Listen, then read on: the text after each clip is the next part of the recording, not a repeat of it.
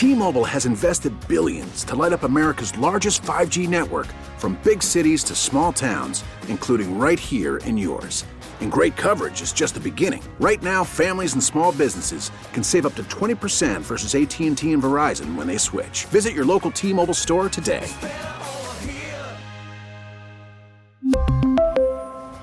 Plan savings with three lines of T-Mobile Essentials versus comparable available plans. Plan features and taxes and fees may vary. Good morning and welcome to the morning briefing for Tuesday, June twenty-sixth, twenty eighteen.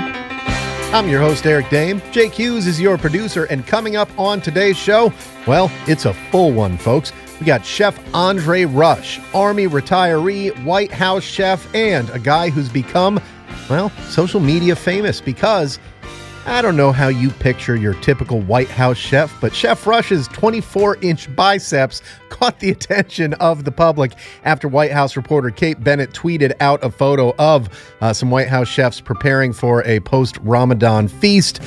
Andre Rush came in to talk to us about his Army career, as well as his time at the White House and his upcoming books and what he hopes to do to help veterans both live a better life, get healthier, and just have a better time as they live post-service. So you've got him coming up, and then, of course, it is Tuesday, and that means Hill Vets will be in the house. Justin Brown, founder and C E O of that organization that's working to get veterans more involved in the political landscape, get them onto congressional staffs, get them into positions here in Washington, D C. Hill Vets is doing that each and every day.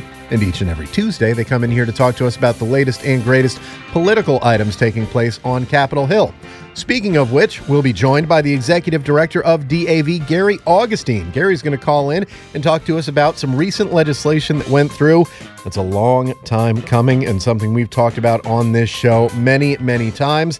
Blue Water Navy Agent Orange exposure legislation passed last night. We're going to talk to Gary about the importance of this, how many people are affected, and how the D A V community is responding to it. So all of that, and of course, so much more coming up on today's show, starting with the introduction of super producer Jake Hughes. Good morning, Jake. How are you doing today? Sore, but good. How are you, Eric? Why are you sore? Wow. What uh, happened? I went to a gym yesterday, and it's weird because I decided I want to get in better shape. Right. But I don't necessarily know where to start. Is so it because I w- Chef Rush was in here yesterday? No, it's because I'm it's because I'm tired of being fat. Yeah, that's me why. Too. So I went to this gym where they have personal trainers. Okay. And the one of them worked me out really well because I see where I'm at. And it was a good workout. I'm I'm not I'm the uh, good kind of sore, not the oh my god, life sucks sore. Yeah. But then they sat me down for the pricing, ninety-one dollars per session. Oh, I thought they're, you were going to say a month. I was like, that's a great deal. No, their their lowest package, much. twenty-four sessions, over two thousand dollars. Wow. Yeah. So see, no, thank you. I, I do the, the jiu-jitsu, as I've talked about on here, Brazilian jiu-jitsu specifically, and it, it's a monthly fee that you pay. Actually, I think it's a, is it a monthly fee? Yeah, I think it's a monthly fee, and I think it's like two hundred dollars a month or something like that for as many classes. You could go to classes six times a day, go to jiu-jitsu classes, kickboxing classes, uh, M M A classes, anything that you wanted to go to, you could go to as long as you pay that. But ninety dollars a session for a personal trainer. My goodness. Yeah, it's uh, ridiculous. So I've just decided I'm just going to find a gym that's worth like ten bucks a month or something like that. You know, those, those, start uh, lifting. What do you call them? Those like Planet Fitness type places, yeah, exactly, and stuff like that. They don't cost a lot. And there's, oftentimes, those places have people on staff that are there to help you out.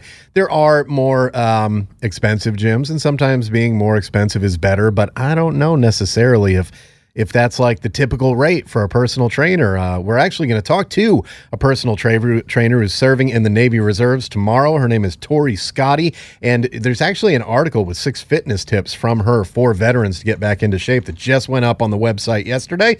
Just a coincidence that Jake happened to go to the gym the same day. One thing that she's actually doing that I've learned about, she's doing personal training uh, online. She's actually like doing some personal training while talking to people, which uh, is pretty interesting that, you know, technology is now allowing us to do that stuff. But yeah, the price can be an issue. Like I remember up in uh, New York, I wanted to start training um, in Brazilian jiu-jitsu back then, but the price difference in New York as compared to Maryland, where I train now, um, although I haven't been there in like almost a month. I was going to go last night, and then I ended up having some uh, some stomach cramps that kept me from going because, you know, apparently that's a thing that happens. So hopefully on Wednesday I'll get back to it. But uh, the the cost up there, it was like twice as much as it is down here, and that was uh, that was a bit much for me, especially at the time with a new baby and all the money that you spend on that. I mean, my diaper budget was cutting into things, man. Couldn't could, and it's, listen, I can deal without jiu-jitsu. I can't deal without diapers when you had a when you had a baby in the house. But yeah, it's certainly a um, it's a difficult thing because it's it's. It's, it doesn't need to cost you anything to get back in shape. Like at my uh, complex where I live, there's a gym. There's nothing stopping me from going over and getting on that treadmill, with the lone exception of uh, I hate getting on a treadmill, and I don't like running for running's sake. I like competition. Yeah, see, my problem is that I just have grown sick, and I know this is going to be shock because I was a drill sergeant, but I've grown sick and tired of push-ups and sit-ups. Oh, like, yeah. I, I well, just, and like, sit-ups aren't even good for you. They Most personal trainers now tell you, like, don't do sit-ups. You do crunches. Sit-ups mess up your back, which maybe that's part of why my back is all yeah. jacked up. But, like, I did push-ups every, almost every day for thirteen years. I need something else. I need something. I need to use equipment. Because the problem is I want to get in shape, but it's got to be something that catches my attention and gets me involved. Yeah. If it's just, just I can't do endless push-ups because it just... it gets boring. Yeah. See, I could play basketball all day. I'll go out there and play softball. Anything that has competition involved, a score, or in jiu-jitsu, just you trying to best somebody else and get get better yourself. And I understand you're you're, you're you're racing against yourself when you're out there on the road or on the treadmill. Yeah, great, but I don't care. I don't like that. I like being able to say, like, haha, I'm better than that person, or haha, that person's better than me, and I'll be able to catch up to them if I keep working at it. Nah, see, I don't have a competitive bone in my body. I'm I am the biggest pacifist Aha, in the world. I'm better than that guy at being competitive. Yeah. See, there it is, right there. That's how competitive I am. Oh, God, my son, he's got it too. Like, he likes to, uh, when we get home and take off our shoes, then he likes to race up the stairs. The few times that I've uh, not let him win, oh, boy, there is a, there's been a fallout from that, basically. It's, it's, he loses his mind. Like, no, he's, he's not a good winner. So we're going to get him involved in sports this fall, and hopefully uh, he'll learn how to uh, lose with a little bit more grace and dignity than throwing himself on the floor and screaming like he does now. Uh, so yeah, that's uh, you know that's that's a big step though, going out and doing that. Even if that gym isn't the right one for you, maybe maybe the Planet Fitness or one of those other gyms are, or maybe uh, uh, the um, uh, you know that there are different programs out there for veterans that can help defray gym costs as well. Although yeah. I did just hear about uh, Lift for the twenty-two has some. Uh, they've changed what they're doing. They basically found out that giving the free gym memberships to veterans that they were doing, like eighty-five percent of those veterans never used the gym memberships or something like that. They posted on Facebook. So uh, they've changed up uh, exactly what they're doing. And maybe, uh, and I think it had something to do with starting to do like group meetups and actually having like P T sessions. Is that something that you think might work for you? Actually Absolutely. Getting together if, I, with if, I'm, if I'm part of a group, that'd be a great thing for me. You're an Army retiree, man. Why don't you just show up at the base and be... put on a P T belt, put on your old P T gear, and be like, all right, who wants me to join him? Let's go. Jake yeah. Hughes is back, baby. We'll see my gigantic gut and be like, wow, he must be National Here, Guard. Instead, ooh, shots fired. Uh, instead of wearing the Army t-shirt that you wear, it's, I mean, you guys still wear the gray t-shirts with no, Army written No, now it's them? Black and yellow. Oh, of course it is. So uh, just get one that says retiree, Army retiree, instead of just Army, and they'll be like, ah, there he is. You could be that guy who shows up to the base and is just still a part of everything. Just walk up to my old unit and go, hey, guys, what are we doing for P T this morning? Yeah, oh, yeah. No, I Oh, God, I remember that happening. I remember a guy who retired on the U S S Saipan when I was from there and would still show up to, like, the P R T and P T sessions and stuff like that. Oh, it was weird. It was weird. There was a lot of weird P T-related stuff on that ship. One was that uh, there was a Marine Corps officer, a combat cargo type guy, so uh, on amphibious assault ships, the I think the only Marine that's permanently assigned to the ship is the combat cargo officer. So the guy who onloads and offloads, he's in charge of all that. This guy would run each heat of the P R T, the physical readiness test, which uh, when you're talking about a ship that has, I don't know, twelve hundred people on it or something like that, you run it in like eight, nine heats, something like that. He would run each and every one of those mile and a halves and would be smoking a cigar while he did it just because he was that hardcore. And boy, was he. Uh, you know, there's uh, there's a lot of ways to get into shape, but it's not easy to take that first step. And like when I started doing jiu-jitsu, it was great. But then over the last few weeks, between my wife traveling, which she's on travel again this week, my wife traveling, me having some uh, some like minor illness issues where I don't want to go and get everybody else sick, and then I got a cut on my hand, and I don't want to get a staph infection. Even though I feel like they were legitimate reasons not to go, they feel like excuses after a while. Like yeah. Last night, I probably could have forced my way through it and gone last night, but I was just like, you know what? I don't feel right, and I don't, I, I feel like it's just going to stink too much. But I think once I get back to it, hopefully tomorrow, if I'm able to get a babysitter tomorrow night and get back to it and get over there, then it'll get right back into it where I need to be there three days a week and do that stuff. So that's my hope. I'm definitely going on Friday, which is also the best day because that's the day where uh, even the lowly white belts like me get to do some uh, some competitive, uh, you know, try to escape from. You're not trying to choke too many people out, but you're trying to escape from somebody and things like that. So, uh, yeah, that's uh, it, it's it's tough to do, but you've taken the first step, man, and that's the biggest thing. And if you'd like, I can give you Chef Rush's email, and I'm sure he'd uh, like you to uh, come out and do some powerlifting with him and everything. Sure. He bench presses seven hundred pounds when he wants to, but as you'll find out when we talk to him in just a little while, White House chef Andre Rush, Army retiree, he can bench seven hundred pounds, but he doesn't do that very often. He lifts smaller weight uh, totals, higher repetitions. That's part of flexibility and endurance, which is what he's all about. And you're going to find out when we talk to Chef Andre Rush, the most swole White House chef that there is. That's our next interview coming up here on The Morning Briefing on Entercom Radio's Connecting Vets dot com. Connecting Vets every day. And we actually have a video on what he thinks the first step is. If you want to have, you know, really muscular physiques like both he and I have, then what's the first step that you take? Hey, now what? It's totally accurate. This is radio. No one can see me. So, you know, they don't know. But if you go to our Facebook page, you can actually see pictures of me and my identical twin separated at birth, Chef Andre Rush, and a little video that we shot with him. He was able to visit us yesterday. It's airing today, but uh, he was in studio yesterday, so pretty cool video. One of the comments on that video, or I think the The, the only comment on the video that we had on our page, a whole bunch of people saw it. I think most people were too intimidated to say anything on it. The the lone comment that was up there yesterday was, my God, those arms are bigger than my minivan.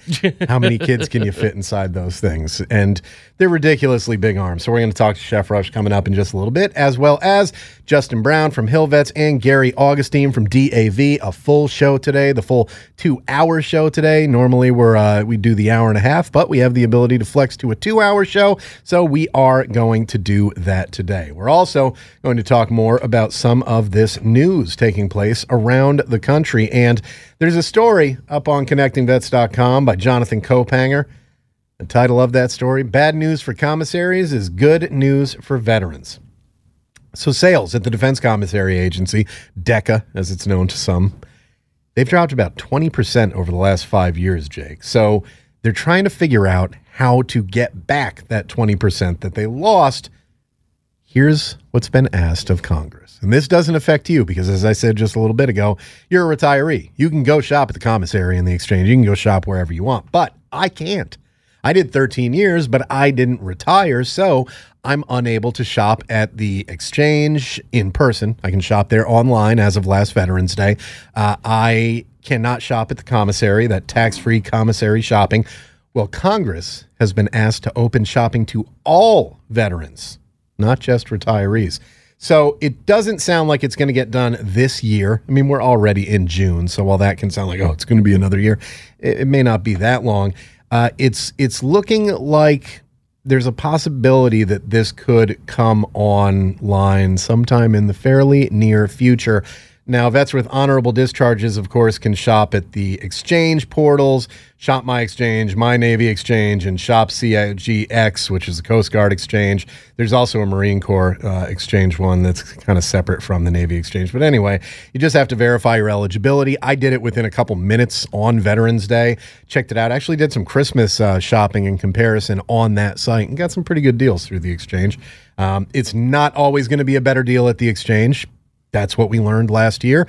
You just need to compare and contrast. Listen, if you can find a better price at Amazon, there you go. And the thing is, the exchange does do some price matching, just like they do at the uh, at the, uh, the the hard locations, I guess you would call them, the actual locations. But there's a way that D O D has come up with this year to allow Purple Heart recipients and those with service-connected disabilities, former P O Ws, and their caregivers to shop at the commissary. There are two bills working their ways through Capitol Hill right now, according to Jonathan's story. The main difference is that the House version would also open M W R facilities to veterans. That would be pretty cool, oh, too. Yeah. You know, having the ability to go to the gym, the movie theater, basically anything that M W R does. Here's a good example of where that could be beneficial. Down in Uh, Florida. I remember coming, I, I was, I had already left Florida. I had P C S, but then uh, went back there to visit with some friends and uh, wanted to take a young lady down to a theme park. Wanted to go see specifically, we got tickets to see Blue Man Group, and we went to, uh, I don't know if we went to Universal Studios or where we went, but anyway, got the tickets through M W R and they were like dirt cheap compared to what they would have been uh, buying them off the street or whatever. That could be a certainly a big benefit. Now, this would come with a caveat. So, Jake, you don't pay anything to be able to shop at the commissary as a retiree, right? Right. As long as you have your I D card, you are good to go.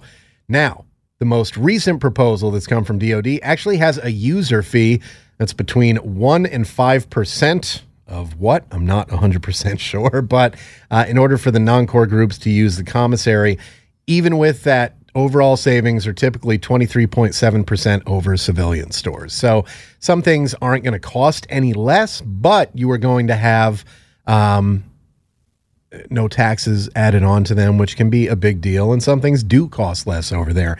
And I live pretty close to a, a big Army base, so this is something that would be beneficial for me. Unfortunately, it's not going to be beneficial for everybody. You know, there are those who live in places where there's not a military facility with a large exchange or commissary or anything like that. But I don't know, as someone who is able to shop at the commissary, do you or do you go to a civilian grocery store? I go to a civilian grocery store. Just more convenient for you? Yeah, more convenient. I need to start shopping at the commissary just because, you know, tax adds up after a while. And they have a decently good selection on the commissary on Fort Myer. It, commissaries tend to be just about as good as the local, you know, grocery stores, with a few exceptions. There's some bases I've been to where you went to the commissary and you were like, ugh, this is kind of weird.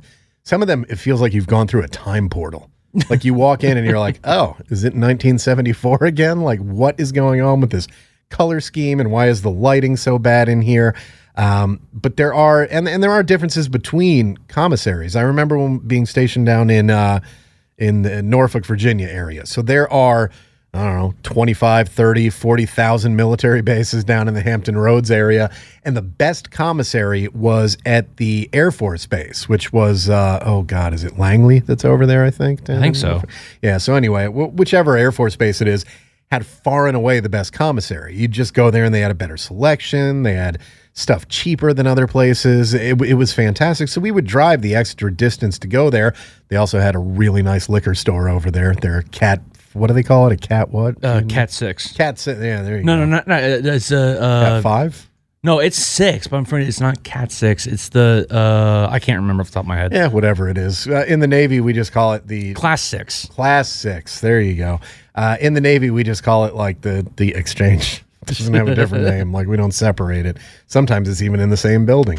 Um We would go over there for that. So, you know, because we had the the local commissaries near us, it just weren't as good. They weren't as nice. There were the Army bases. There were the Navy bases. The Air Force Base, surprise of all surprises, tended to have the nicest facilities. Um, you know, that's okay. They get promoted a lot slower in the Air Force, so they get to enjoy those facilities uh, after, you know, fifteen years when they finally get promoted to Staff Sergeant and put on that E five rank and they finally have enough money to shop there. Um, yeah, I think it could be beneficial. And again, with us, having that option. That's the key these days, is options. And if they open it up, enough people are going to say, like, all right, yeah, I'll do that. Because I know people who live around me who are veterans but aren't retirees, so they can't go to Fort Meade right now and shop at the commissary or the exchange there. Uh, they, I'm sure some of them would take advantage of it. A percentage, and if it's uh, you know, enough of a percentage to make up for those sales that have dropped twenty percent over the last five years, that would be a net positive for the commissary. The issue is, as it always is, access, base access. And that's the question that you'll hear a lot of people talk about. But here's the thing. If you do not have a security clearance, if you are just your average sailor, soldier, Marine, airman, your average retiree who probably doesn't have a security clearance, what's the difference between them being issued an I D card and a veteran being issued an I D card?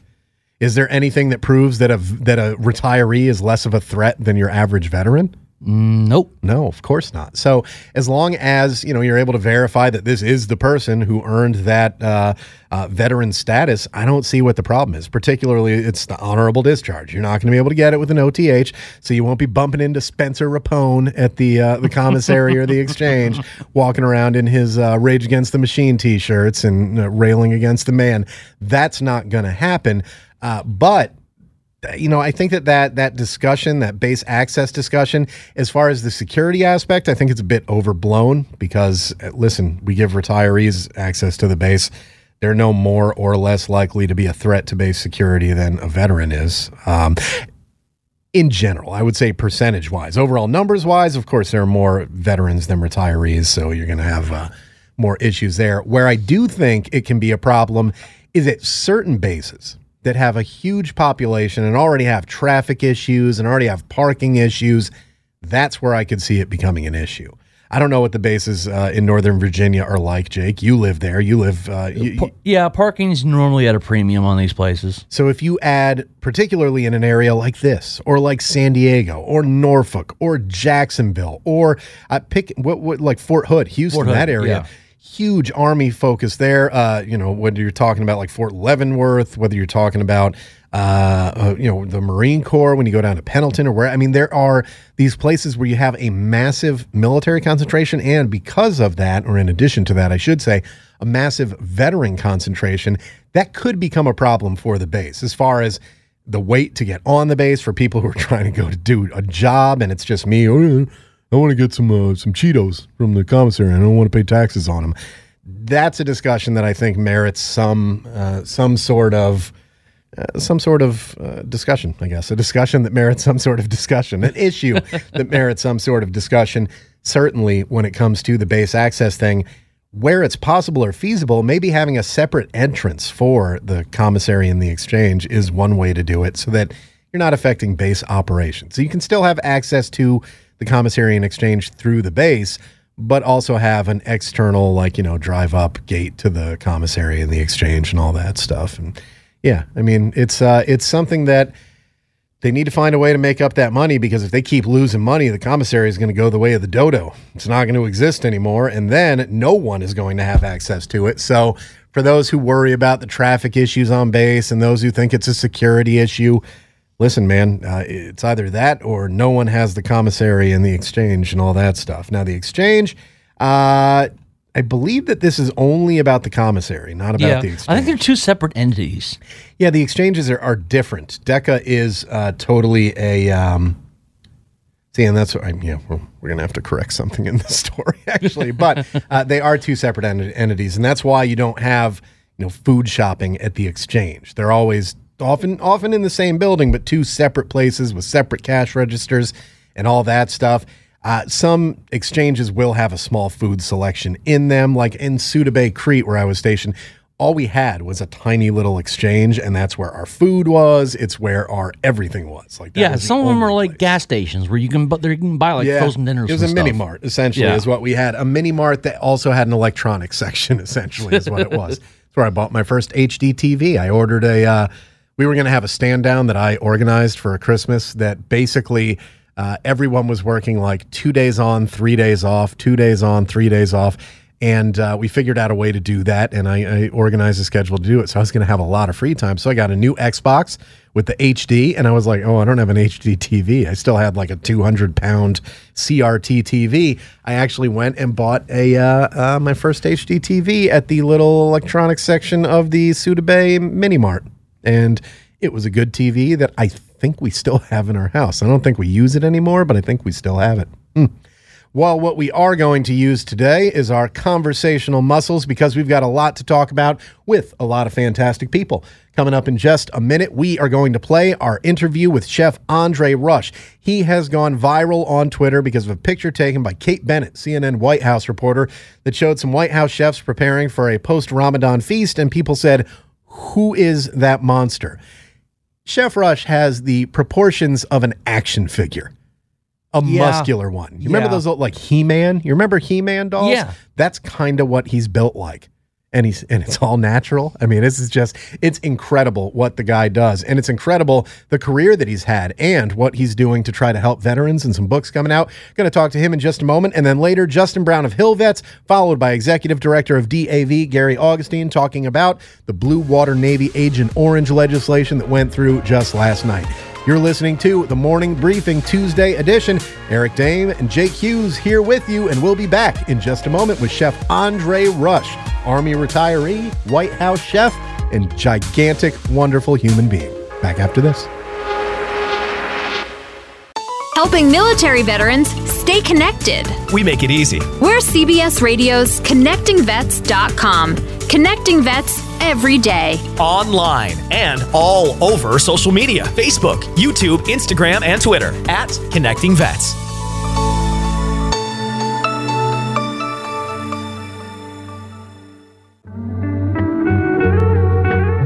Welcome back to The Morning Briefing, Tuesday edition, June twenty-sixth, two thousand eighteen. I'm your host, Eric Dame. Jake Hughes is your producer, and Connecting Vets dot com, that's your website. Entercom Radio's Connecting Vets dot com is Connecting Vets every day through a variety of platforms. Audio, well, if you're listening to this, you know that we have it. Print articles, tons of them. Benefits in My Backyard from Jonathan Kopanger. You should check that out. If there's not an article on your home state yet, there's one coming. Also, great video content that's up there as well, like my conversation with Joe Chanelli, Executive Director of AmVets, about the changes coming to TRICARE and what can be done about them by the veterans and retirees who would be affected. All of that is available at Connecting Vets dot com and by following us on social media, where we are at ConnectingVets on Facebook, Twitter, Instagram, and YouTube. Our next guest is a veteran of the United States Army, an Army retiree, in fact. He's also popped up on quite a few websites recently after a picture of him at the White House went a little bit viral, possibly because, well, his arms are ridiculously large, and he knows that, we know that, and now the world knows that, as he's been featured on T M Z, Inside Edition. He's going to be on Good Morning America probably coming up, all sorts of places where Chef Andre Rush is showing up, and right now he's showing up in the Morning Briefing studio. Chef Rush, thank you so much for joining us today. Pleasure to be here. So, first question for you is, as I mentioned, you served in the United States Army, retiring actually from the Army just over uh, a year and a half ago. Tell us a little bit about your military career, where you're from, when you joined, and what you did while you were serving in the Army. Well, I um I retired, uh, I did twenty-three years in the military. I'm from Mississippi, Columbus, the hospitality state, so that's where I get my humbleness and all my care, you know, everything from uh, my mother. Um I uh, I was infantry. I did an array of different things in the military. I finally wound up doing what I love is my passion, which is food service. Uh, I became a chef at a, uh, just by whim. Loved it. Picked up every aspect of it, uh, from the ice master ice carver to pastries to anything you could possibly think of. Cakes, this, that. I just just went along with it and just loved the ride. Now, I think when a lot of us think of military food service, and I know you know this question is coming, we think of some soldiers, sailors, Marines, airmen standing around a big pot and throwing a whole bunch of stuff in there and just boiling it until it's not deadly anymore and then throwing it on a tray for us.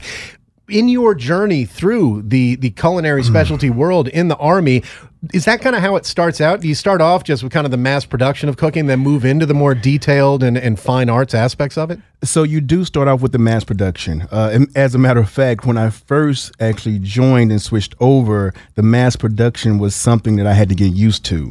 You know, I'm a pretty active person. I want to be challenged and, and, and explored and so forth and so on. But later on, uh, that opportunity came up to me. So um, uh, from there, my whole being in the military was for me to actually train each and every last individual that didn't have the opportunities that I had. So I did classes with thousands of people, from the C I A to individuals, uh, whether it be in enlisted aides or whether it be just uh, quartermasters. So I just went around, and we also have what's called the um, um, the, the Fort Lee uh, quartermaster, the competition every year. That's held at Fort Lee. Uh, I'm on the USACAT team, which is the United States Army Culinary Arts team, which you have to trial for, which give the guys great, you know, influence to come out and explore their means and whatnot. Uh, but uh, it is it's different. So it is a transition. It just doesn't happen overnight. Right. And of course, after twenty-three years, all good things must come to an end. You serve in the Army for twenty-three years, uh, mostly in that culinary specialty, as you said, that you kind of kind of came to that after doing infantry and other things. What do you remember about, you know, when you finally realized, hey, it's coming to an end? Tomorrow's the day I take off that uniform for the last time. What do you remember most about that time a year and a half ago when you were coming up on the end of your time in the Army? Um, reminiscing. It, it was, um, I was, I was proud. I was happy I served, uh, even more so the people that I served with, beside people I lost, people that were still there, uh, beside me. Uh, it was humbling. Um, But the only thing I kept thinking about was, how can I still give back? Mm. You know, so even after I separated, I my whole journey and caveat was to actually just give back and profile the military, Army, Navy, Air Force, Marines as a joint forces, which I've always been used to and a part of, uh, because of my mixed branch service with family.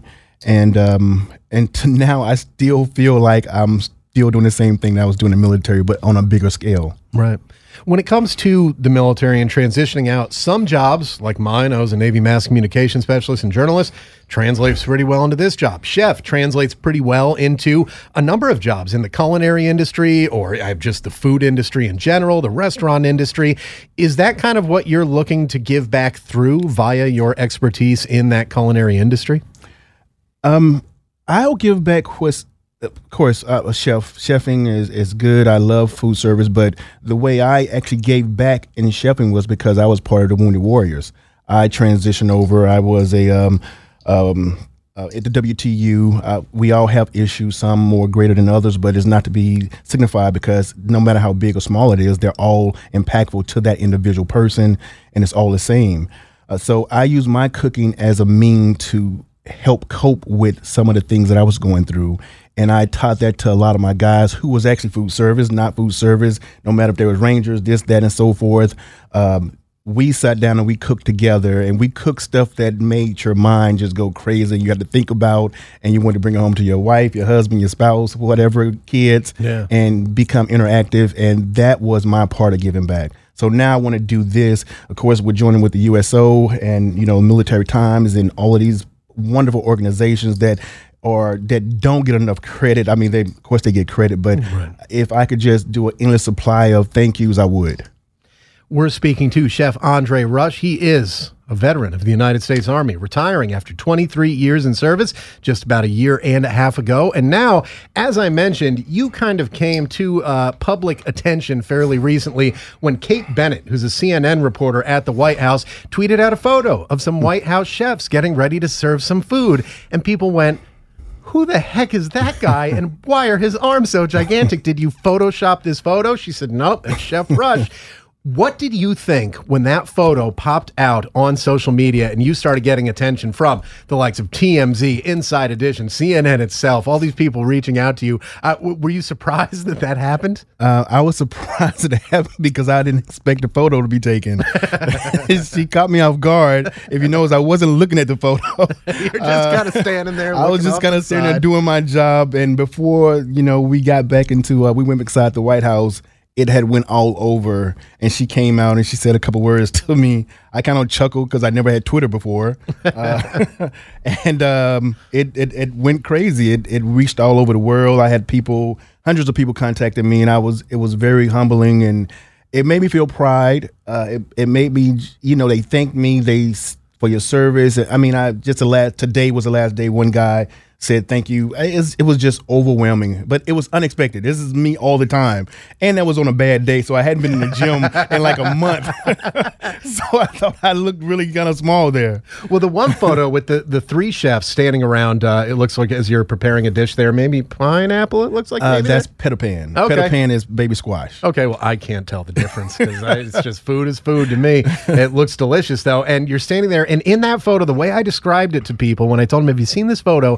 Do you remember in the movie The Green Mile how they used they used photo tricks to make Michael Clark Duncan look that much bigger than yes, everybody else? Exactly. This is no photo trick. This is just you standing sideways, and the arms are out there. So let me ask about that before we ask about uh, the work that you do at the White House.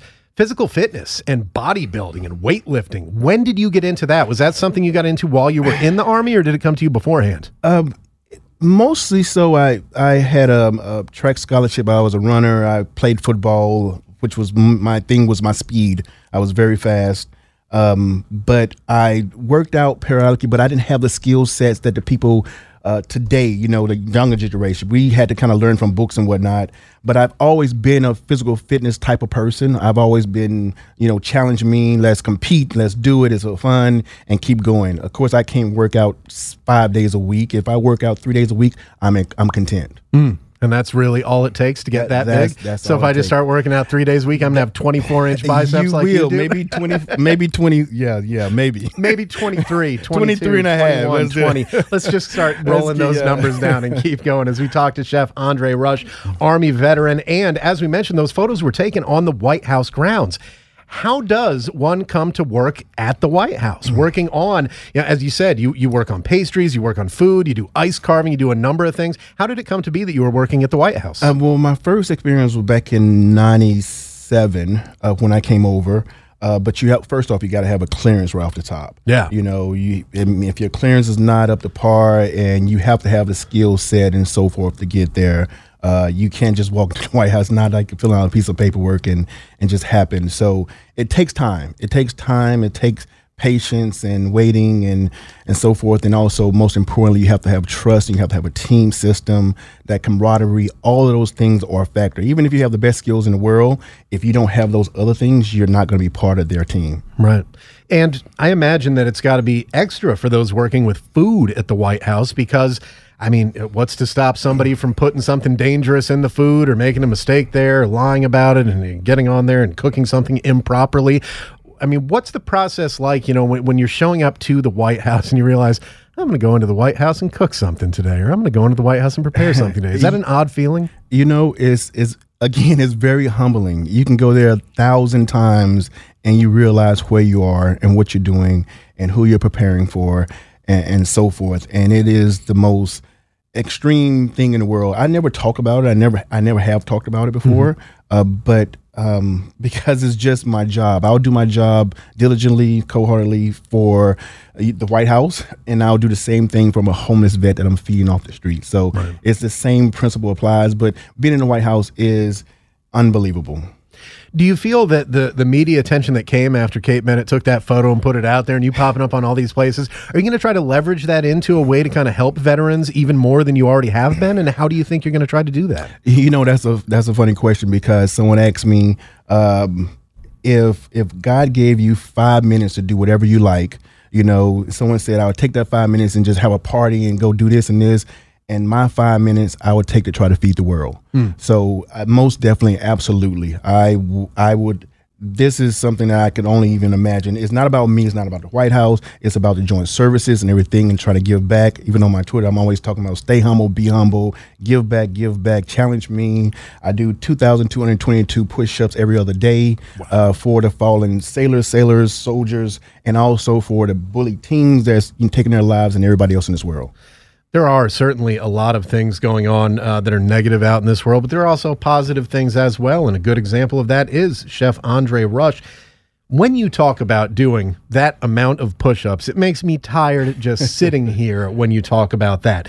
As we mentioned, you are, are a very in-shape gentleman. You've got those twenty-four inch biceps and everything. What does it take beyond working? Going, you say, oh, I go to the gym Monday, Wednesday, and Friday. But when you go to the gym, what kind of workouts are you doing to get in that kind of shape? So I'm going to be honest with you. I've had a lot of uh, speculations, you know, of course, with, you know, illegal substances and so, which, oh, I, yeah. which I cannot do. And I would just, I, this is my natural state of being. People say it all the time, you know, I was just born this way, mm-hmm. uh, so to speak. But uh, when I go to gym and when I leave the gym, each time I leave the gym, my body hates me. And I love that my body hates me, and it says, okay, you did this, did your job due diligently. So that's the kind of dedication. I, I'll do twenty-five to three thousand reps of one body part or two body parts uh, whenever I do go. So I make it counts each time. Wow. And that is uh, really part of the, the problem that the veteran community has is when you're not doing P T three to five times a week, depending on what your job is in the military, you get out. It's almost like a way to rebel against that military service where I, I don't have to do it, so I'm not going to do it. It's part of why I have a beard right now. What do you think people can do to avoid that? As someone who, you know, your body hates you for it, I'm sure there are days where you're like, I don't really want to go there, but I need to go there. What do you think the biggest roadblock is for people who are having that issue, staying in shape when they get out? You know, a lot of people, unfortunately, have to get a trainers and so forth. Each and every person that has reached out since this happened, even before this happened, has been hundreds of people. And I take the time to help each and every last one as far as writing a program. They need a little push. They need a little boost. Get a partner to go with, you know, support each other, do something. Uh, Uh, when people come up and say, you can work out all day and night, you know, for years, but if your body shape doesn't change, you know, you want to look good. I look in the mirror and I say, okay, I I, I look okay. You know, and if another person tell me, hey, I, I I admire your body, I admire this, I admire that. So just get with someone, try. You know, you, you just can't just give it up. It's not even for your looks, but it's for your health. It's for mm. your kids. It's for your family. It's for the next generation. So it carries on and so forth. And of course, you're an interesting person to talk to because you've got the physical fitness aspect down. You're also a chef. So you know that a big part of health, personal and physical health and well-being, comes down to what you eat. If you're eating nothing but frosted flakes and candy bars all day, it's probably not going to work out well for you no matter how much time you spend in the gym. What should people be looking for in their diet to also make sure that, you know, maybe they're not going to be as as muscular as Chef Rush is, but they're also not going to turn into the, you know, the, the same story we've heard every every time where forty-five, fifty years old veteran dropping dead of a heart attack because they stopped doing push-ups the day they got out. You know, that's funny because I have a book, um, one of my cookbooks coming out with the Eating for Your Health, and it talks about the dynamics of that from the omegas for people with diabetes, with P T S D, mental health, uh, disorders, and things like that. Eating is essential. You know, being a nutritionist on that part of it is that that is the beginning part of it, you know, from the carbs, you know, and also knowing how to properly read labels on the back. I have to teach people that they don't understand that, you know, it could be a quarter cup and they'll you they'll take ten cups of it. And all of a sudden they have uh, a thousand grams of cholesterol and they don't know it and don't realize things like that. So you have to be knowledgeable. We have Google, we have this, we have search engines. Look it up, ask somebody, ask me. I don't care. I'll answer any question possible, how many times I can. But I would, I just love to see people change. That's my whole aspect. I don't want anything. I, I just want to see people accomplish their goals.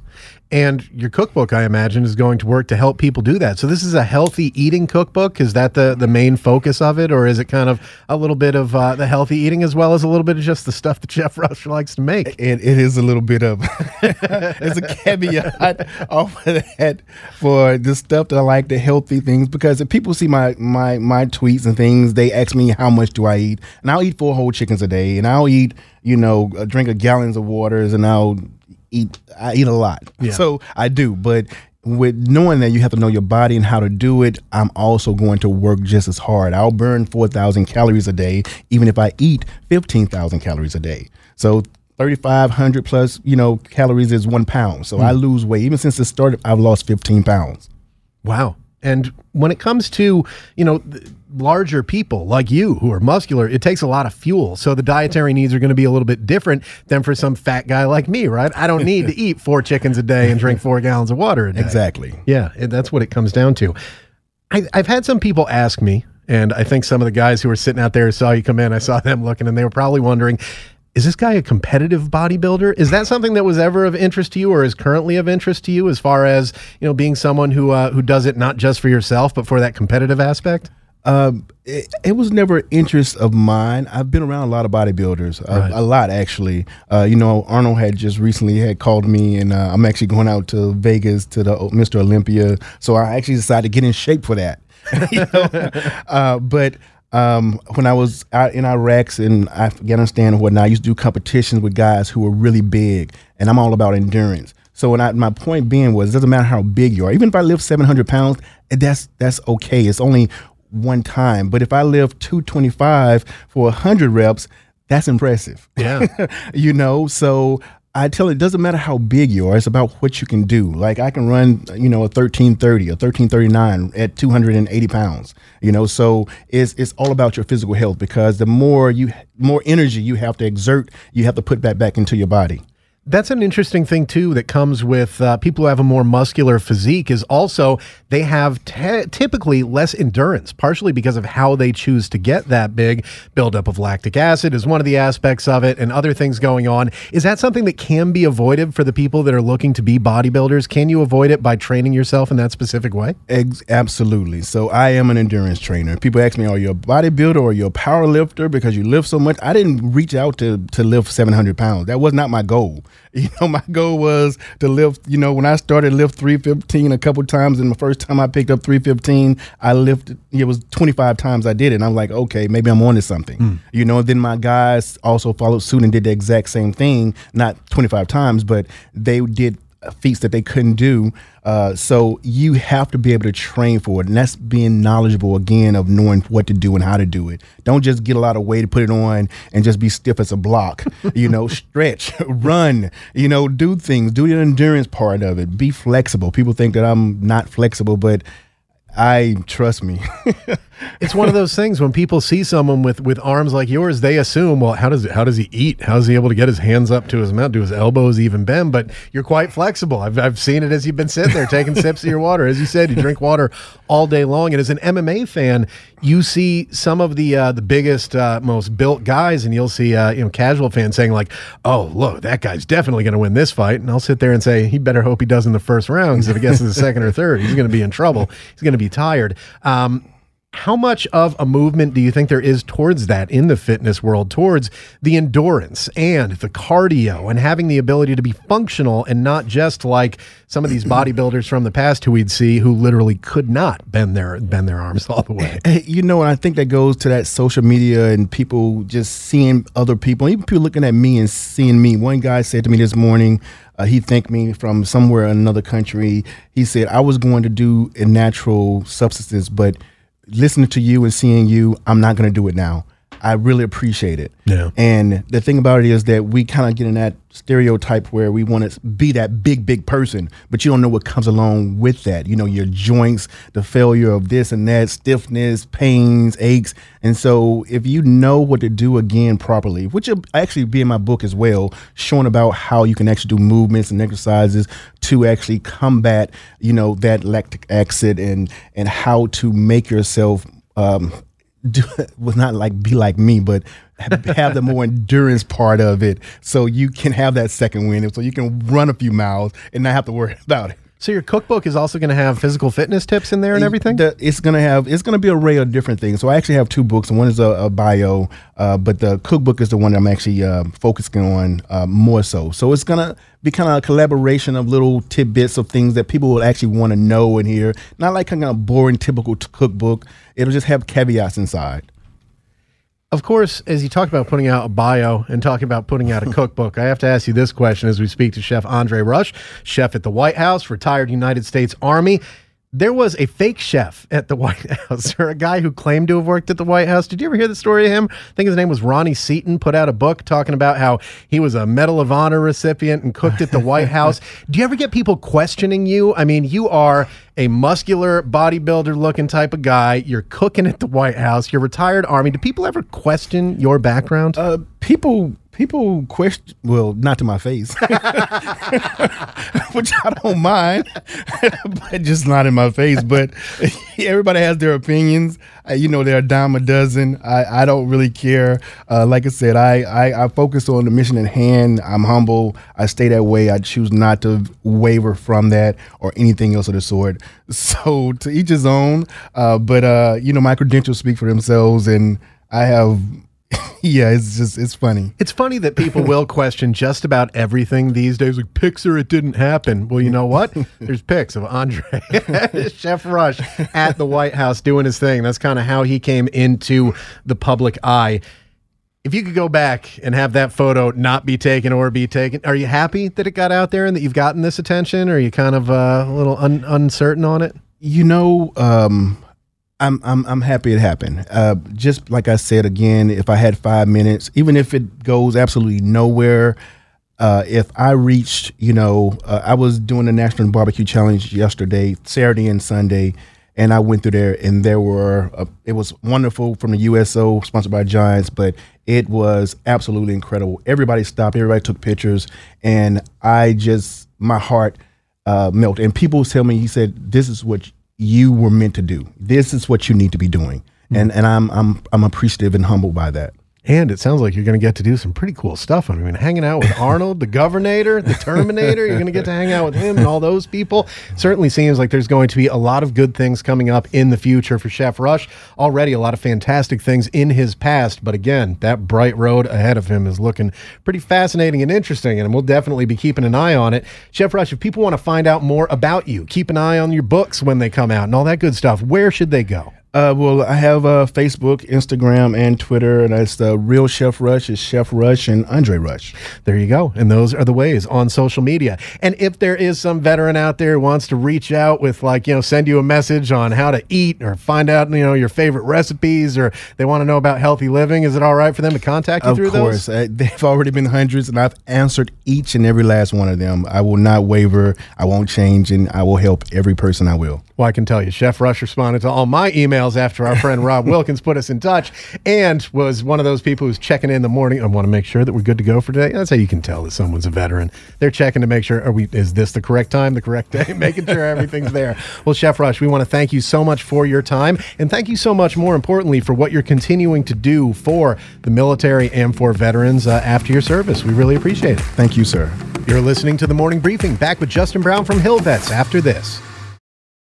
Helping military veterans stay connected. We make it easy. We are C B S Radio's Connecting Vets dot com. Connecting Vets every day. Online and all over social media. Facebook, YouTube, Instagram, and Twitter at Connecting Vets.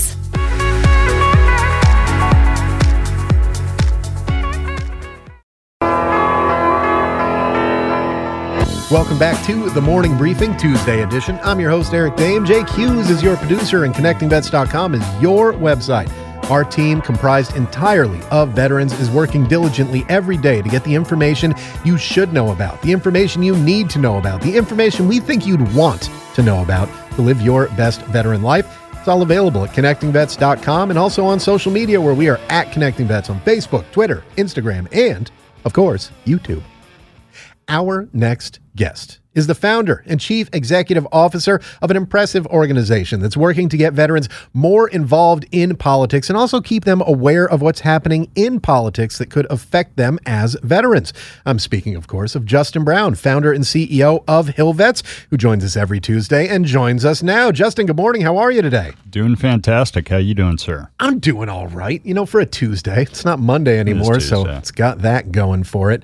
Um, of course, one of the things that Hill Vets is best known for is getting veterans literally involved in politics, getting them onto congressional staffs, placing them with government organizations uh, within Washington, D C, particularly through the Hill Vets House, where you have essentially a fellowship for veterans who are interested in politics to come down. And as I understand it, of course, the Hill Vets House has kind of an open rolling admission thing going on right now. So are you still looking for people? And if people are interested, where do they go and how do they find out about that amazing program? We are always looking for great veterans, and you can find out more at hill vets dot org. Uh, you can find us on Twitter at HillVets. Not and, at Twitter. They changed uh, that. Not at Twitter. Not at Twitter. But uh, we're always looking for great veterans who are interested in coming to their nation's capital, making a difference, serving in policy and politics. It's pretty exciting. We place these men and women in a congressional or senator's office, get them up to speed, train them up, and try to get them a full-time job.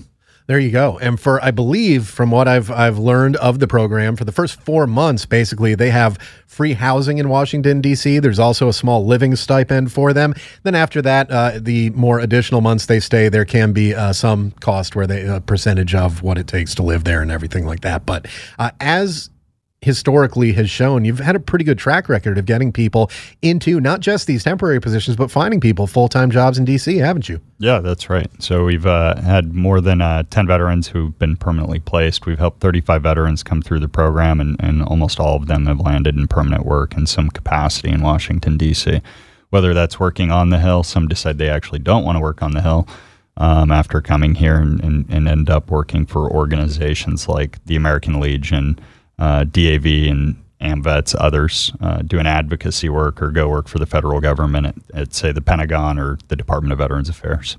There are a lot of options to get involved, and that's what Hill Vets is all about, getting more veterans involved, getting people to speak up regardless of party, affiliation, or anything like that. They're just looking to get more veterans into the conversation here in our nation's capital.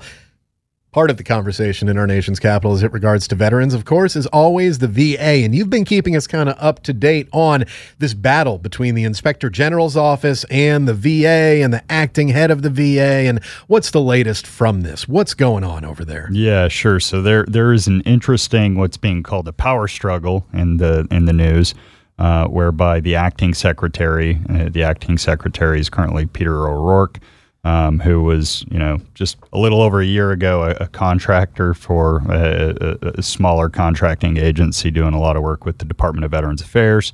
You know, fast forward, this guy's running the Department of Veterans Affairs, and there's been a, I'm trying to think of the right word here, uh, tug of war um, in terms of the uh, information that uh, the Department of Veterans Affairs wants to provide to the Inspector General. Now, for you listeners, the Inspector General's office of the V A uh, has historically been uh, the folks who go and investigate, uh, you know, any any any items of concern. People can call a hotline.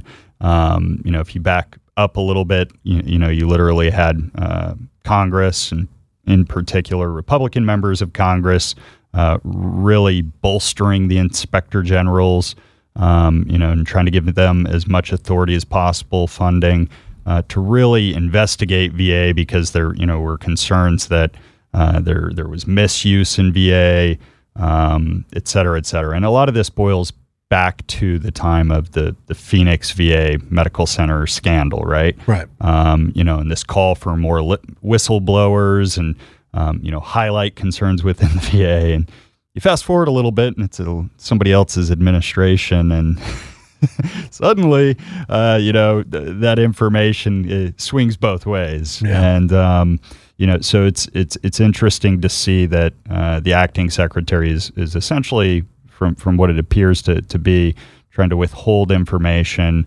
um, that that is being requested by the Inspector General, and it, it has to do uh, specifically with Um, a law that was passed um, that, that that really was focused on V A accountability and whistleblower protection. And essentially what that law did was made it easier to fire poor performing V A employees. Right. Um, one of the concerns with this law is, and always has been, um, how that authority would be used, and if it would be used properly with integrity.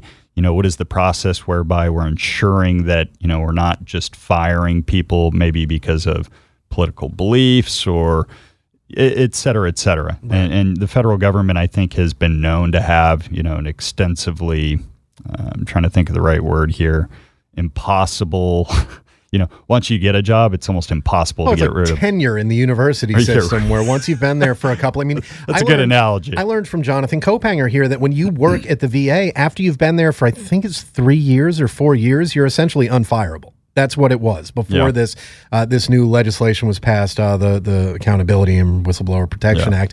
The question, of course, is, and it's a difficult question, who's deciding who's a bad performer? Is it someone who's looking at actual performance, or is it someone who's saying like, you know what, I want my people in here. I don't like that person. I disagree with them on how the V A should be run or politically or something like that. And that's one of those issues in government that's been around forever. You know, who's the one making the decision on what is and isn't a bad performer? Because I've been places, I, you know, w w within commands, within the military, where some civilians there were known to be absolutely useless, but they stuck around because they have friends in high places. So there were sure. programs in place to get rid of them, but no one did it because, you know, they have buddies that were high up the chain so, of command. So, so these are all the arguments that ultimately won the day. Mm. The law was passed, um, but what that doesn't mean is, you know, there's the execution side of this. Um, and the execution side of this is is going to be studied, right? And, and you know, the, what makes the federal government inherently different than, say, the private sector?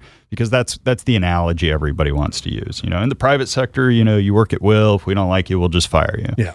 Problem with that is, is we're in the most loaded political situation, and probably, you know, I think most would argue our lifetimes, mm-hmm. um, and where you have just significant um, polar opposites in terms of the political situation, Republicans and Democrats, um, and and and and it would be like, you know, if we use that private company analogy, you know, this month we're going to go with, you know, the Democrats. We're gonna we're gonna let them run the company.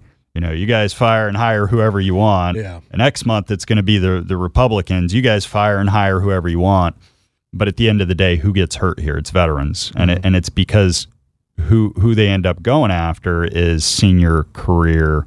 Or, or potentially, the fear is that they they would go after senior career staffers who who who may have a lot to offer the organization, may not always have popular viewpoints, may not always have, um, you know, in terms of what their they think proper policy is, that may not be perfectly aligned with uh, political ideology, and and you end up with a very few number of political leadership ideologues, and I don't I don't care what side, um, you know, at the top. But but really, you know, V A is kind of a career staff-oriented run organization. So, mm-hmm.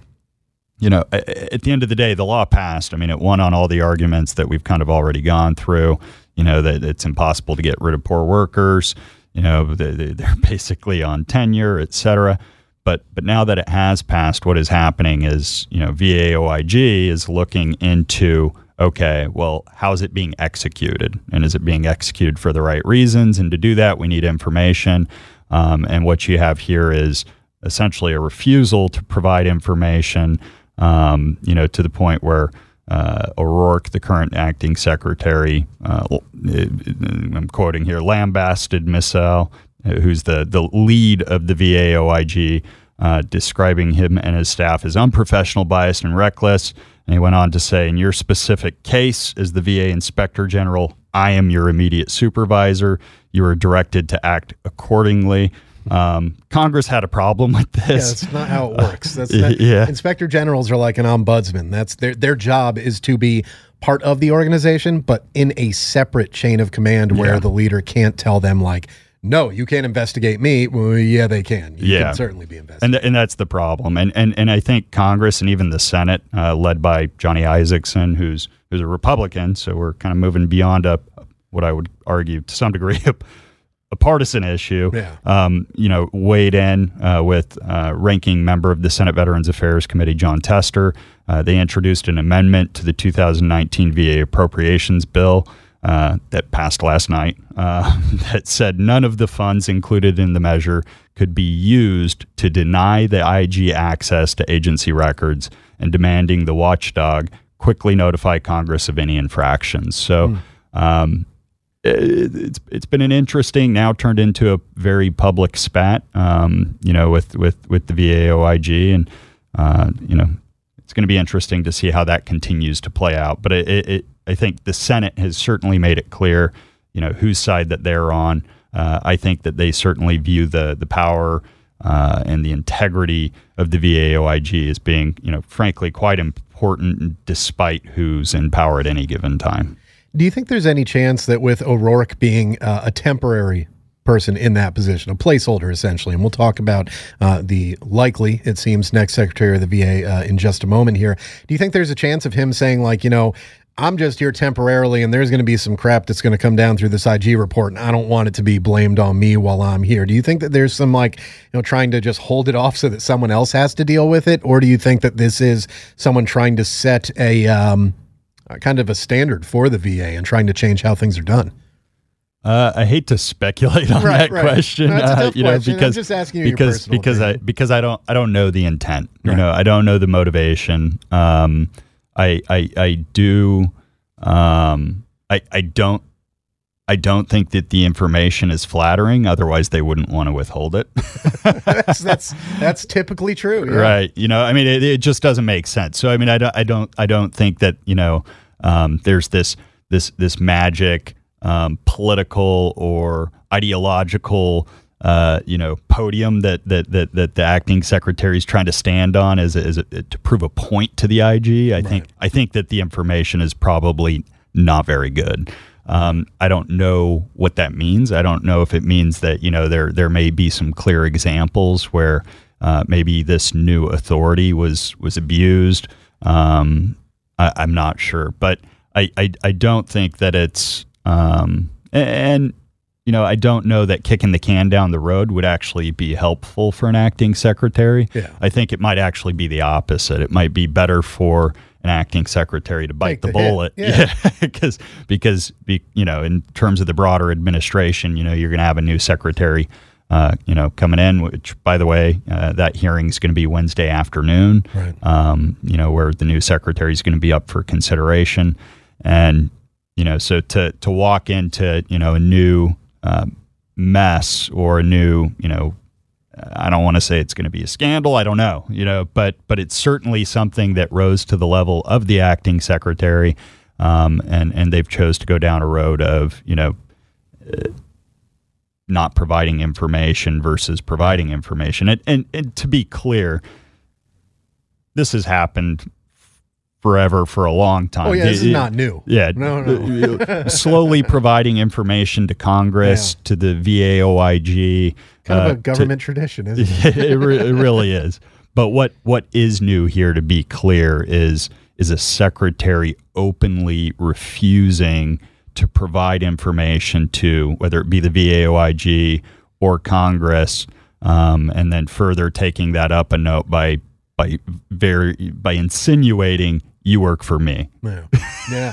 And which is so fascinating for someone to tell an I G that. And of course, that's not the way it works. One funny thing that I did see in there, it's interesting, and this this could be valid. I'm going to say that the V A might have a point here. They told lawmakers they didn't have the necessary computer software to track most of the information requested, considering what we know about Um, the V A, and this is, of course, really more uh, about the implementation of the implementation of that law. Uh, considering what we know about their computer systems, that's actually kind of believable. So if that's an excuse that they came up for not providing the information, I think they may have chosen the right one there, because as we know, there are significant computer issues at the V A, uh, particularly when it comes to communication between D O D and V A, as well as just keeping track of everything within the V A. I mean, I have my personally, I have my medical records lost. thirteen years of medical records, brought them to a V A. Then when I moved, went to go get them and bring them to another V A because they couldn't do that. And they were like, what are you talking about? We don't have your medical records here. Well, okay, who has them? So that's one of those things, uh, just an interesting thing to notice there.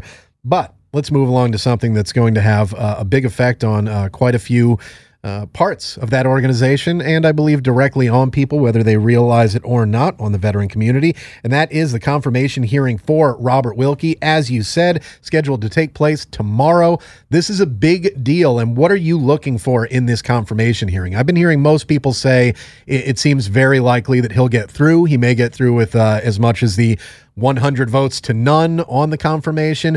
What are you looking for, and what do you think those people uh, on Capitol Hill are going to be looking for from Wilkie during the hearing? Yeah, absolutely. So I think, uh, and, and, you know, Robert Wilkie certainly has some positives going for him. And, and one of the bigger things that, you know, we like to highlight, certainly as Hill Vets, is that, you know, to some degree he is a Hill Vet, yeah. right? And he was a former Capitol Hill staffer, um, really, uh, you know, did a lot of work on the Hill, actually garnered a lot of respect um, from numerous senators. Uh, I know the chair of our advisory board, Chuck Hagel, uh, uh, knows who he is, was aware of his work as a staffer, um, and was impressed with his work, uh, which which certainly got him a nod to get uh, a political appointment over at the Department of Defense, which is where he was prior to coming over and, and being acting at the Department of Veterans Affairs. Um, so he has a lot of positive things going for him in that that capacity. Um, some of the negatives were the the situation surrounding uh, the David Shulkin uh, firing, you know, or, according to him, the, the the resignation, according to the president, right. um, uh, and and and and a number of other uh, you know items that kind of kind of led into his being selected uh, to become. Uh, the Secretary of Veterans Affairs. Those also included a lot of legal concerns with regards to, you know, how he was going to be appointed. His paperwork didn't get sent for a long period of time, which was starting to raise flags, which we talked about last week. Right. And then, and then the, the same day we talked about this. There, is, boom, there it goes. There it goes. And, the, if and you were it's listening scheduled, to the four p.m. replay of the show, you were like, what are they talking about? I heard it went through today. Yeah, that's right. and, and, and so here we are today, and the, the his hearing is on Wednesday. You know, he's going to have to ta- face a number of tough questions, I think, um, particularly as it relates to some of the same challenges that David Shulkin ran into, and and and it's this this tug, you know, this this this this um, uh, tug of war between uh, what is seen as an administration priority of uh, this this idea that you can completely privatize V A, and the the other extreme, which is, you know, only V A healthcare, no privatized healthcare, uh, et cetera. So on one side, you you you have, I think, um, the veteran service organizations who really are looking for a moderate middle, uh, whereby you know you strengthen V A, make it as strong as you can, get as many uh, great doctors and practitioners into the V A so that you can provide as much care and service out of the V A as possible. Um, and then you use private care services when you can't meet healthcare needs in-house. Right. Uh, that's the that's the V A that the the, the majority of the V S Os really want. Um, uh, the Democrats uh, really seem to want just to make as strong of a V A as possible. Um, are very wary of anything dealing with private sector healthcare. Um, are concerned of costs in that capacity, are also concerned with continuity of care. Those are things that some of the, the, the veteran service organizations all also care about. Um, on the other extreme, there's this notion that, you know, we're just going to pr- privatize everything. So the question is for him, you know, where do you fall in terms of this, this spectrum? Um, and, and I think, you know, the right answer for him, you know, going to the Hill is going to be, you know, I don't support privatization of V A. Um, but, you know, we, we saw that with uh, uh, Doctor David Shulkin as well. Um, and that seemed to potentially have been the the game ender for him in terms of that, you know, he wasn't supportive of fully privatizing V A. In fact, thought it wasn't good policy. Thought it wasn't going to result in better health care outcomes for veterans. And that seemed to be at odds with the administration and ultimately seemed to have cost him his job. So now that a new candidate's coming in, the question is, are you going to carry the water on just, you know, this this straight line privatization thing when really, frankly, when you talk to the community leaders of the veterans, when you talk to pretty, pretty, pretty hardline policy folks who, you know, try to look at things, you know, from a from a what's best for the the patient um, uh, focus, there doesn't seem to be a lot of support in that community in terms of just providing, you know, pushing everything into private sector healthcare. Right. And part of the, the reason is, you know, you know, and I hate to get back to this and, and bang on this, is American private sector healthcare is pretty broken in and of itself. You know what I mean? So this option is being hung out there as as if it's some golden grail. And the reality is, is American private sector healthcare is not providing very good healthcare outcomes in its own right, um, you, in comparison to to V A. And if you look at, there are a number of pretty good studies out there. There are many instances in where V A is delivering better healthcare, but you know there are many instances for that rural you know veteran who has to travel hundreds of miles where where it's not. Um, so there, there, there are a lot of, uh, I think, challenging dynamics that he has to face. But I think the the biggest question in the room is is really focused on, you know, what is his quote unquote definition of, of privatization of, of, of the V A. Um, 'cause he's going to go up there and say, you know, he doesn't support privatization is my guess. Yeah. Um, and, and, and then, um, you know, how much control is he, one of the other questions that's being thrown out there is how much con- control will he have internally? There was this notion that Doctor David Shulkin had to some degree, uh, obtained a V A that, that moved into fractures. Uh, there were different camps we were calling, Uh, we were, we were joking. There were, as you recall, there were the Shulkinites and the, you know, so th- sounds like something from an awful history class. The Shulkinites, yeah, yeah. Yeah, yeah, yeah. But but but but the notion here was that there were actual political appointees within uh, Shulkin's ad, ad administration um, who were actually at odds with him, directly opposing him, potentially feeding information to the media to directly undermine him. I think all those things are actually true. Um, and, and, and so, you know, is he going to have that same problem? Is he going to have that same problem if he, you know, is somewhat at odds with where the administration stands on, on what they want to do in terms of veteran policy? We're speaking with Justin Brown, founder and C E O of Hill Vets, a good organization working to get as many veterans as they can on both sides of the aisle involved in politics via their fellowships, as well as keeping veterans apprised of what's going on out there. We only have about a minute and a half left, but as you just mentioned, David Shulkin, interesting opinion piece that he wrote talking about how the V A could actually use more competition. That sounds almost like uh, he's promoting more privatization of the V A. Of course, one of the things people say he was removed for was not being for privatized in the right way or whatever. Uh, in the last minute here, were you surprised to see this op-ed come out from him on basically saying like, yeah, there should be more competition for the V A? Yeah, it, it was an interesting piece. I mean, I think uh, to some degree, um, you know, I don't, I don't know if it's a stab at trying to stay relevant in the larger conversation. Um, but, you know, I, I, I think it's, I think it's unfair to categorize uh, Doctor David Shulkin as someone who wasn't, um, who, who believed that, that that that the solution for V A was only V A oriented. Hmm. I, I don't think that that was ever the case, but I, I do think he realized that it was impossible to provide the best possible healthcare outcomes to veterans by simply privatizing everything. So I think in his piece, what he's really highlighting here is that, you know, there is room for private sector healthcare in V A services. And in fact, that can help drive innovation within, you know, the V A. Within the V A. V A can learn from some of the services that the private sector is providing. And if they're providing better services at a lower cost, we can use those services and we can use them to make ourselves better. So th- I think at the end of the day, his point is there is room. The middle ground is where we really should be focused, and how do we create best healthcare outcomes for veterans. We've been speaking with Justin Brown, founder and C E O of Hill Vets. Justin, if people want to find out more about Hill Vets, where do they go to do so? They go to Twitter and they find us at Hill Vets, and uh, you can find us at hill vets dot org. You've stopped making that at Twitter mistake, and it's it's so disappointing to me. You're listening to The Morning Briefing. We're going to talk to Gary Augustine, Executive Director of Disabled American Veterans, about the new legislation affecting Blue Water Navy Vietnam veterans exposed to Agent Orange. We'll be back right after this.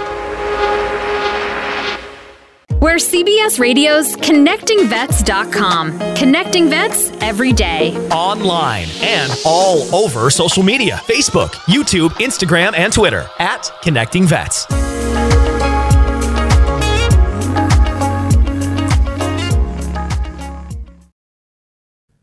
Welcome back to The Morning Briefing, Tuesday edition, June twenty-sixth, twenty eighteen. I'm your host, Eric Dame. Jake Hughes is your producer, and Connecting Vets dot com is your website. And we mean that. Created by vets, for vets. Connecting Vets dot com is connecting vets every day through a variety of platforms. Audio, you're listening to me right now, so clearly you know that we have that. Articles, yeah, fantastic ones. News, like the sad news that Richard Harrison, who's a Navy veteran and the old man on the T V show Pawn Stars, has passed away at the age of seventy-seven. Also, some better news, like a World War Two veteran being awarded the Medal of Honor seventy-three years after his actions. And as we already talked about this morning, how commissary shopping may be opening up to non-retiree veterans in order to make up for a twenty percent shortfall that's happened over the last few years for DECA. That com- that content and so much more is available for you at connecting vets dot com. And if you follow us on social media, where we are at ConnectingVets on Facebook, Twitter, Instagram, and YouTube, you will be able to live your best veteran life with just a little click of the mouse or tap on your phone. Our next guest is heading up an organization that does, for my money, more for disabled and wounded warriors than any other organization in this country. I'm speaking of Disabled American Veterans, and now their executive director, Gary Augustine, joins us once again on The Morning Briefing. Gary, good morning. How are you doing today? Good morning, and thank you. Very kind words. We appreciate it. Of course, Gary, we have you on today for a specific reason. Usually when we have Gary Augustine on, it's to talk to him about very good news or very bad news relating to the disabled veteran community. Today, we have some good news coming out of Congress with legislation being passed that affects Blue Water Navy Vietnam veterans afflicted by Agent Orange. Gary, what can you tell us about this legislation that just went through last night? Well, it went through the House. It still has a, a process to get through the Senate and, and passed, so we aren't uh, there yet. But uh, what came out of the House is a, a expansion for Blue Water Navy veterans, veterans that uh, served on ships um, approximately twelve nautical miles by a latitude and longitudinal uh, determination off the coast of Vietnam. Uh, and by the way, that uh, boundary or that barrier uh, was very uh, contentious as to what to determine how far out those ships uh, could be before the presumption would take effect. So that went back and forth for uh, months, I believe, debating that. And they finally came up with this uh, this line of um, demarcation. Ships uh, on the other side of the, or inside of that line, those uh, Navy veterans will be eligible for all the presumptions that are now considered uh, Agent Orange presumptions. That would include chronic B-cell leukemia, diabetes mellitus, Hodgkin's disease, ischemic heart disease, non-Hodgkin's lymphoma, Parkinson's disease, peripheral neuropathy, prostate cancer, multiple myeloma, respiratory cancers, and soft tissue sarcomas.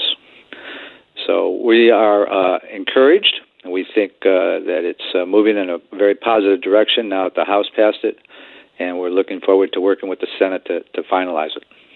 Gary, I think the question that pops into most people's minds, well, one of many questions on this issue, is if we have Navy veterans who are not within that line of demarcation that you talked about, but we're suffering from the same illnesses that we know are affiliated with Agent Orange exposure, why has it taken over forty years to get to this issue and get it to the point where it's gotten now? Why has it taken so long? Well, uh, everything's a process in the government, and uh, we continue to push for Uh, legislation that will treat veterans, all veterans, fairly. But it takes a long time. It took a long time to get the first uh, round of presumptions. Uh, and then we continued to fight for uh, expansion. Uh, there was the C one thirty uh, uh, veterans who uh, served on uh, those planes that uh, uh, transported the Agent Orange. We finally got uh, some additional benefits for them.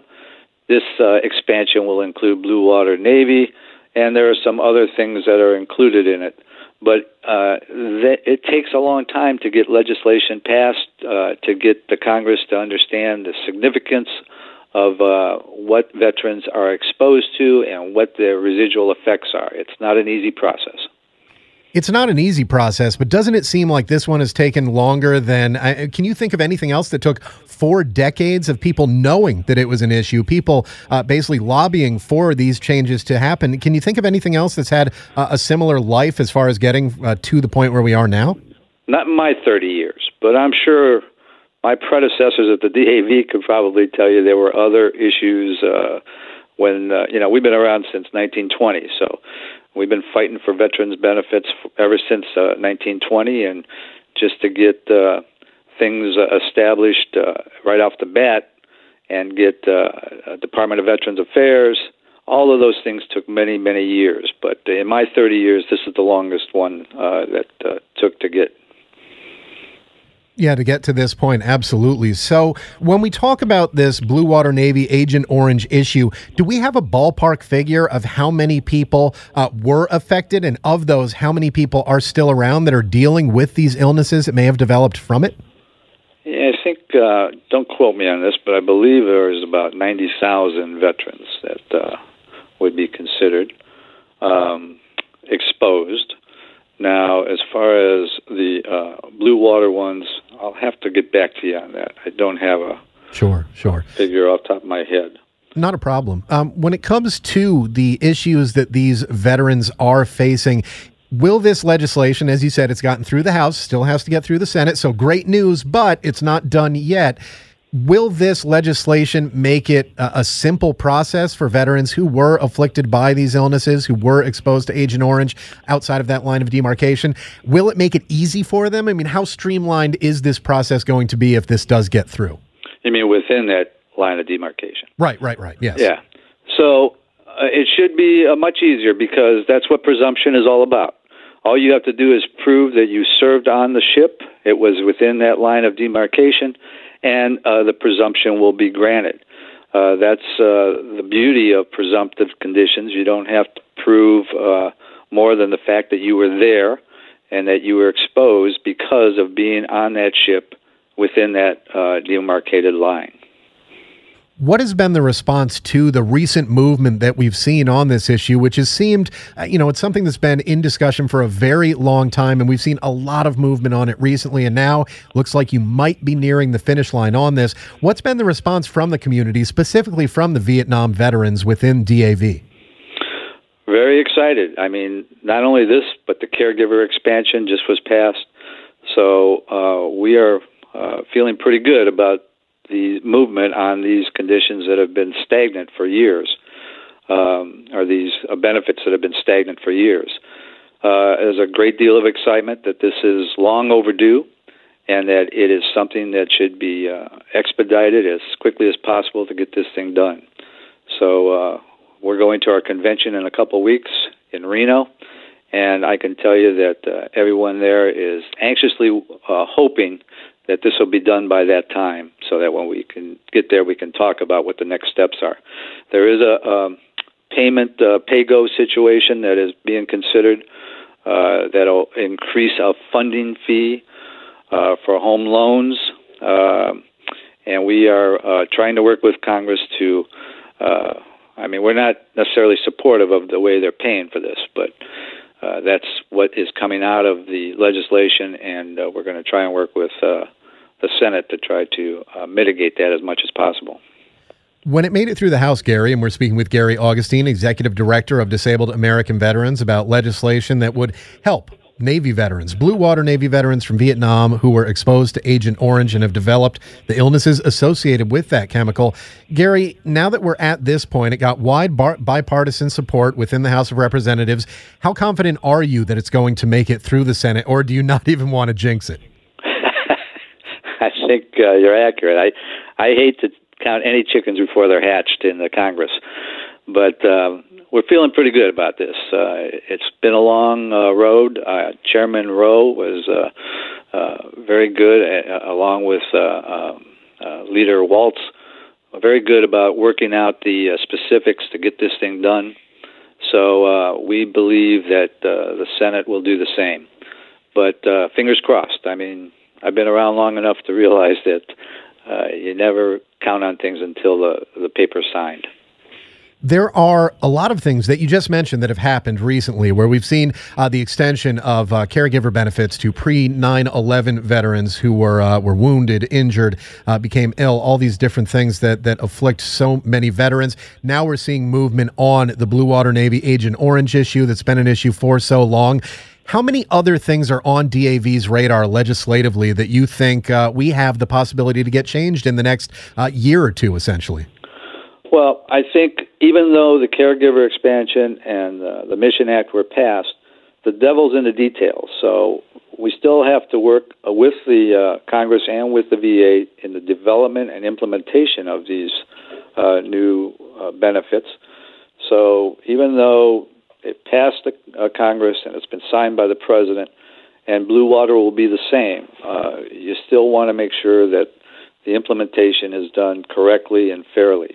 Now, with Blue Water, uh, I believe, uh, being at presumptions, uh, that's going to be an easier situation because if you manifest the condition and you were uh, within the uh, required uh, eligibility areas, then you're going to be granted the benefit. But the caregivers, and uh, especially the caregivers, the development of the eligibility and uh, the criteria and uh, how to pay for it is all going to be uh, debated uh, and worked out very uh, uh, explic- explicitly over the next uh, six months to a year. So we're going to have to work hard to make sure that that gets developed and implemented properly. Women veterans issues are uh, other issues that uh, we are making sure that we continue to push. We have a new uh, update on our Women Veterans Report uh, that came out a couple years ago. We will be putting out the update uh, probably in September. That'll talk about a number of other issues that we think need to be considered for women veterans. Uh, but, yeah, we've got a lot on our plate right now to make sure that uh, even the ones that have been passed are done properly and implemented properly. We've been speaking to Gary Augustine, Executive Director of Disabled American Veterans. And Gary, as we finish up here talking about this Blue Water Navy Agent Orange exposure issue, I know D A V has been working hard on this for a long time. Who are some other people that you'd like to shine a spotlight on who've been, uh, you know, a big part of getting us to this point with this legislation where, uh, you know, the Senate and the President are the only two steps to go for it? Who, who's been who's been helpful to you guys on this? Oh, yeah. You know, we call ourselves the Big Six uh, because we all have service programs, and uh, we are veterans organizations that offer services to veterans. So the Vietnam Veterans of America obviously have been up front on this.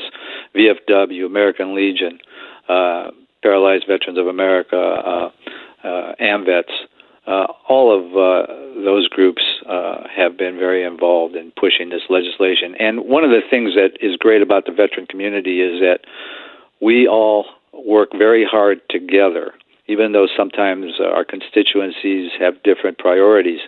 When it comes to these kind of uh, issues, we all work hard together, and together we represent, you know, more than five or six million members plus their family uh, members. So Congress takes notice to that when we come forth. Gary, this is a fantastic example of what the veteran organizations can get done, of course, including their membership, including all veterans. When we work together to address an issue, it doesn't matter if it's something that's very recent or something that's from forty years ago. We can get a lot done when we all pull in the same direction, can't we? Absolutely. And I think more than now than ever, we've been uh, united. I, just in the letter that we did to support the caregivers of, uh, issue, we had thirty-eight organizations that signed on to that letter. That's a great example of uh, the veteran community coming together and pushing uh, issues uh, as a force, a multiplier force. It certainly is. Well, Gary Augustine, Executive Director of Disabled American Veterans, has been our guest here on this Tuesday edition of The Morning Briefing. Gary, if people want to find out more about D A V, if they want to get involved, maybe becoming one of those amazing drivers that D A V has to get veterans to their appointments, where do they go to find out about the organization? Online, of course, w w w dot d a v dot org. And I just want to say you've been a great uh, resource for us and a great opportunity to get the word out about these issues. So I want to thank you and your program for doing all that you do to help veterans around the country. Well, Gary, we appreciate that. And, of course, an open invitation for you and your organization. Anytime you guys have something you want to talk about, you know you're welcome here at Entercom's Connecting Vets dot com and, of course, on The Morning Briefing. Gary, thank you so much, and hope you have a great rest of your day, and good luck on getting this through the Senate and then on to the President's desk and signed. Thank you, sir. Have a great day. Again, our thanks to Gary Augustine, not for coming on the show so much, but for the amazing work that he and his organization, D A V, are doing for veterans. As I just mentioned, and Jonathan Kopanger, Connecting Vets ace V A reporter, is now in studio with us. D A V, I think they're they're probably their most visible thing that they do, and one of the most amazing things that they do, they have volunteer drivers that bring veterans, disabled veterans, veterans who can't drive, veterans who who can but don't have a car. They pick them up and get them to their V A appointments free wow. of charge, which is huge. It's something that, honestly, before I was a veteran, I wasn't aware of. And then I got, when I moved, when I moved to Long Island, I started getting, um, after I went to check in at the V A there, these letters from D A V saying, like, hey, if you ever need a ride to your appointment, you just go ahead and give us a call. And it was like, wow, that's awesome. Do they do that everywhere? Yeah, everywhere. D A V is willing to do that. If you are a veteran and you need to get to appointments at the V A hospital, uh, I think some of them even do appointments at other places, but don't uh-huh. quote me on that. Just contact your local D A V or D A V National, and they'll put you in touch. And they have, you know, you'll you'll see D A V vans around V A hospitals constantly. They're just constantly driving, and it's volunteers for the most part who are just out there wanting to help, wanting to do that, uh, do what they can to give back to veterans. It's really an amazing organization. And then, of course, on the legislative legislative side, what they've done with this uh, Blue Water Navy Agent Orange exposure yeah. issue that we just talked to Gary about is huge. The extension of the caregiver benefits to pre nine eleven veterans. But as he said, it's not done even when legislation like the caregiver extension gets through. Devil is in the details, Gary said. You got to look at where the money's coming from. You got to figure out how they're going to implement it, make sure it's done in the proper way. So anyway, D A V dot org. If you haven't checked them out, you absolutely should. And if you're someone, maybe you're a retiree, maybe you've made millions of dollars uh, in the plastic silverware market. I don't know. Whatever you did to make your money and you've got some time, volunteer to be a driver for D A V. You know what? It's it's one of those little things you can do to give back to uh, some people who really did a lot for this country. Absolutely. We're talking about those World War Two veterans, Korea War veterans, Vietnam veterans who are not capable of driving right now, not able to drive, still need to get to their appointments. You could do that. Maybe make some friends along the way. So I highly recommend uh, uh, checking that out. If you, if you have the time and the desire, go ahead and do it. As I mentioned, Jonathan is our crack V A reporter, holding the V A accountable for all their things that they're doing. A few seconds ago, I was the ACE reporter. Now I'm the crack reporter. As it goes, it's kind of going down. Listen, yeah. Jonathan Kopanger is kind of a reporter. Jonathan Kopanger is kind of, kind Jonathan of. Kopanger is a bit of a reporter, I guess, question mark. Um, Jonathan, of course, does amazing work looking at what's going on over at the V A, along with other things. He doesn't only do the V A. One of the other things that you do that kind of includes the V A as well as some other things Ish. is the Benefits in My Backyard segment. Now, yeah. as Jake and I were talking the other day about these, these bimbies, as some people call them for short, which sounds to me just wrong a little it's bit. It's still close to bimbo, but yeah, a little fine. bit, like a himbo or what's a bimby. it's, it's there's something about it that just doesn't sit right with me, and I think I just figured it out, but I'm not going to say it on air. This will be for when we leave the studio. A question that came up, and that I actually had a friend ask. Mm-hmm. My friend is from Rhode Island. He okay. was like, hey, when does Rhode Island get one of those Benefits in My Backyard things? Here's the thing. There's like seventy-five people that live in Rhode Island. Yeah. All of them have a horrible accent. Um, yeah, of course, just kidding. Uh, the How does the B I M B Y, the Benefits in My Backyard decision-making process work? I know you just did Minnesota. Like, yeah. who's up next? Do we know? I have to look at my list, but what all I did was I took um, a list from the V A and, and separated the states, and I went by how many veterans are in the state. So I started with California, which has the most. And then the last one, I forget what the last one is. Um, it's way down the list. No, Delaware, it's not. Rhode Island? But Delaware is the one interesting state that doesn't have a lot of benefits for veterans. Huh. Um, and this, that's the weirdest thing that I found about this is, is it's, there's no, of course it is state, so there's no rhyme or reason to it. Right. But like the one I just did for Minnesota, they have this really cool benefit for, um, that they will give you money for dental issues. Yeah. Which we saw that. And Jake and I were talking about the story the other day. I think it may have actually been yesterday. And that's something that the V A doesn't do dental care. Not really, no. Pretty much not at all, unless you have a dental issue that was caused by your service, yeah. and you can verify that, which good luck doing that. Listen, eating a lot of ice cream at the ice cream bar on the ship and candy, like that's that's not service related. That's you being having a horrible diet and rotting away your teeth. So the V A just doesn't have... I mean, most V A hospitals don't even have much of a dental facility because there are so few people that they yeah. provide dental care for. So seeing that the state of Minnesota actually has a way to provide, uh, it's basically the way that it read anyway, and maybe you can clarify this, kind of like a grant for dental stuff. Yeah. Like if you need it, it's available there for you if you can't afford it otherwise. Absolutely. And they'll do, I didn't include this in the B I M B Y, but it was um, if you need dentures, they'll give you three thousand dollars for that. If you Ooh. need um, like uh, root canals, things like that, they'll give you, I think, up to two thousand dollars for that. Hmm. And they do the same thing for glasses as well. It's it's less than than the dentist thing, but they they do that as well.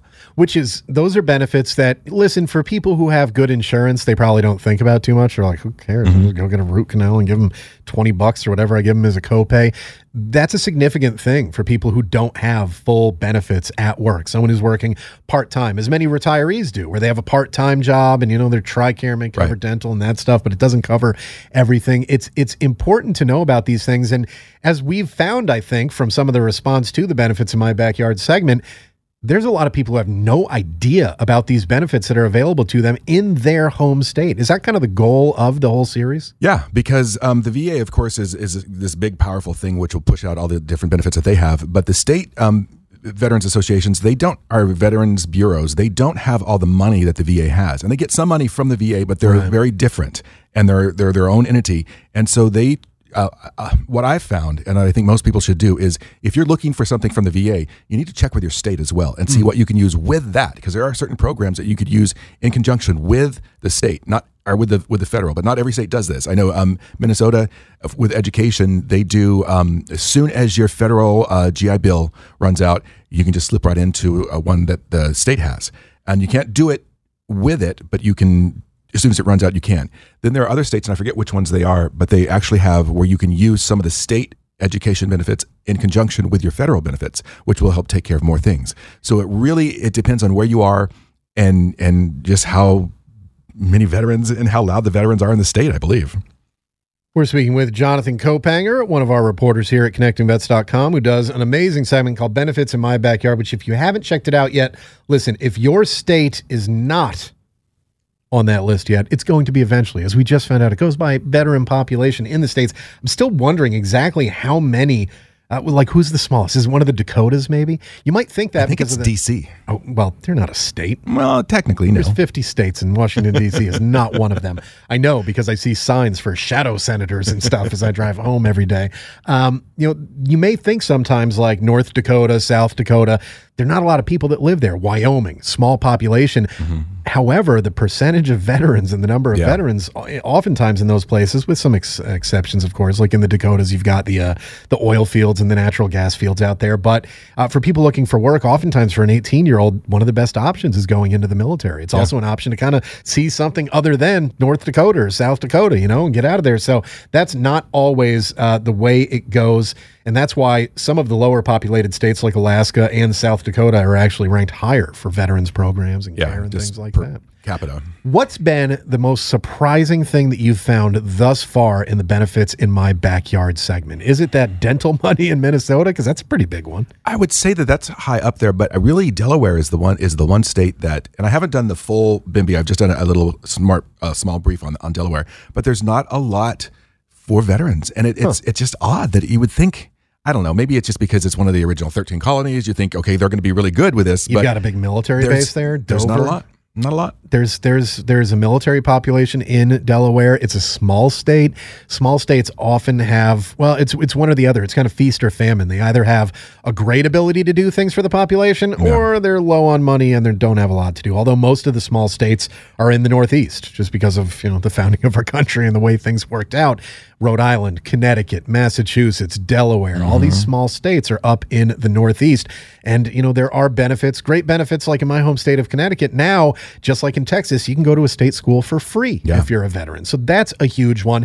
That's one that most people should know about. They might not know about it, but they should know about it. There are all these smaller things that people don't know about, and that's where Benefits in My Backyard can really come in, whether it's finding out that, oh, hey, I can get access to the state parks at a discount or for free, or there's some great educational or medical benefit. All that stuff is available through Benefits in My Backyard. And of course, you can find that at Connecting Vets dot com. And you can also find us on social media where we are at Connecting Vets on Facebook, Twitter, Instagram, and YouTube. You've been listening to The Morning Briefing, Tuesday edition. I'm your host, Eric Dame. On behalf of myself, producer Jake Hughes, and Jonathan Kopanger, who was kind enough to join us for this final segment, we want to thank all of our guests today. And boy, what a busy show it was. Chef Andre Andre Rush, you should definitely check him out on social media. Uh, you might be able to find a picture of he and I flexing our similarly sized biceps yesterday mm. when he stopped by. Very yeah. similar. Yes. I'm not delusional. Stop saying things like that. Stop saying and thinking things like that. I can feel it. Uh, of course, also Justin Brown of Hill Vets and Gary Augustine, Executive Director of D A V. We'll be back with the Wednesday show tomorrow. We are going to have Tori Scotty, Navy veteran and personal trainer, is going to talk fitness, and we're also going to have the American Legion in studio. Big day coming up. Thank you very much for for joining us on this one. See you tomorrow.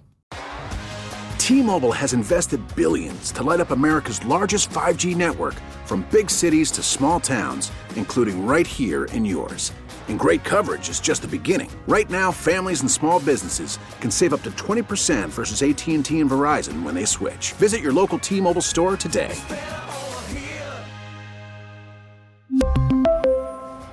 Plan savings with three lines of T-Mobile Essentials versus comparable available plans. Plan features and taxes and fees may vary.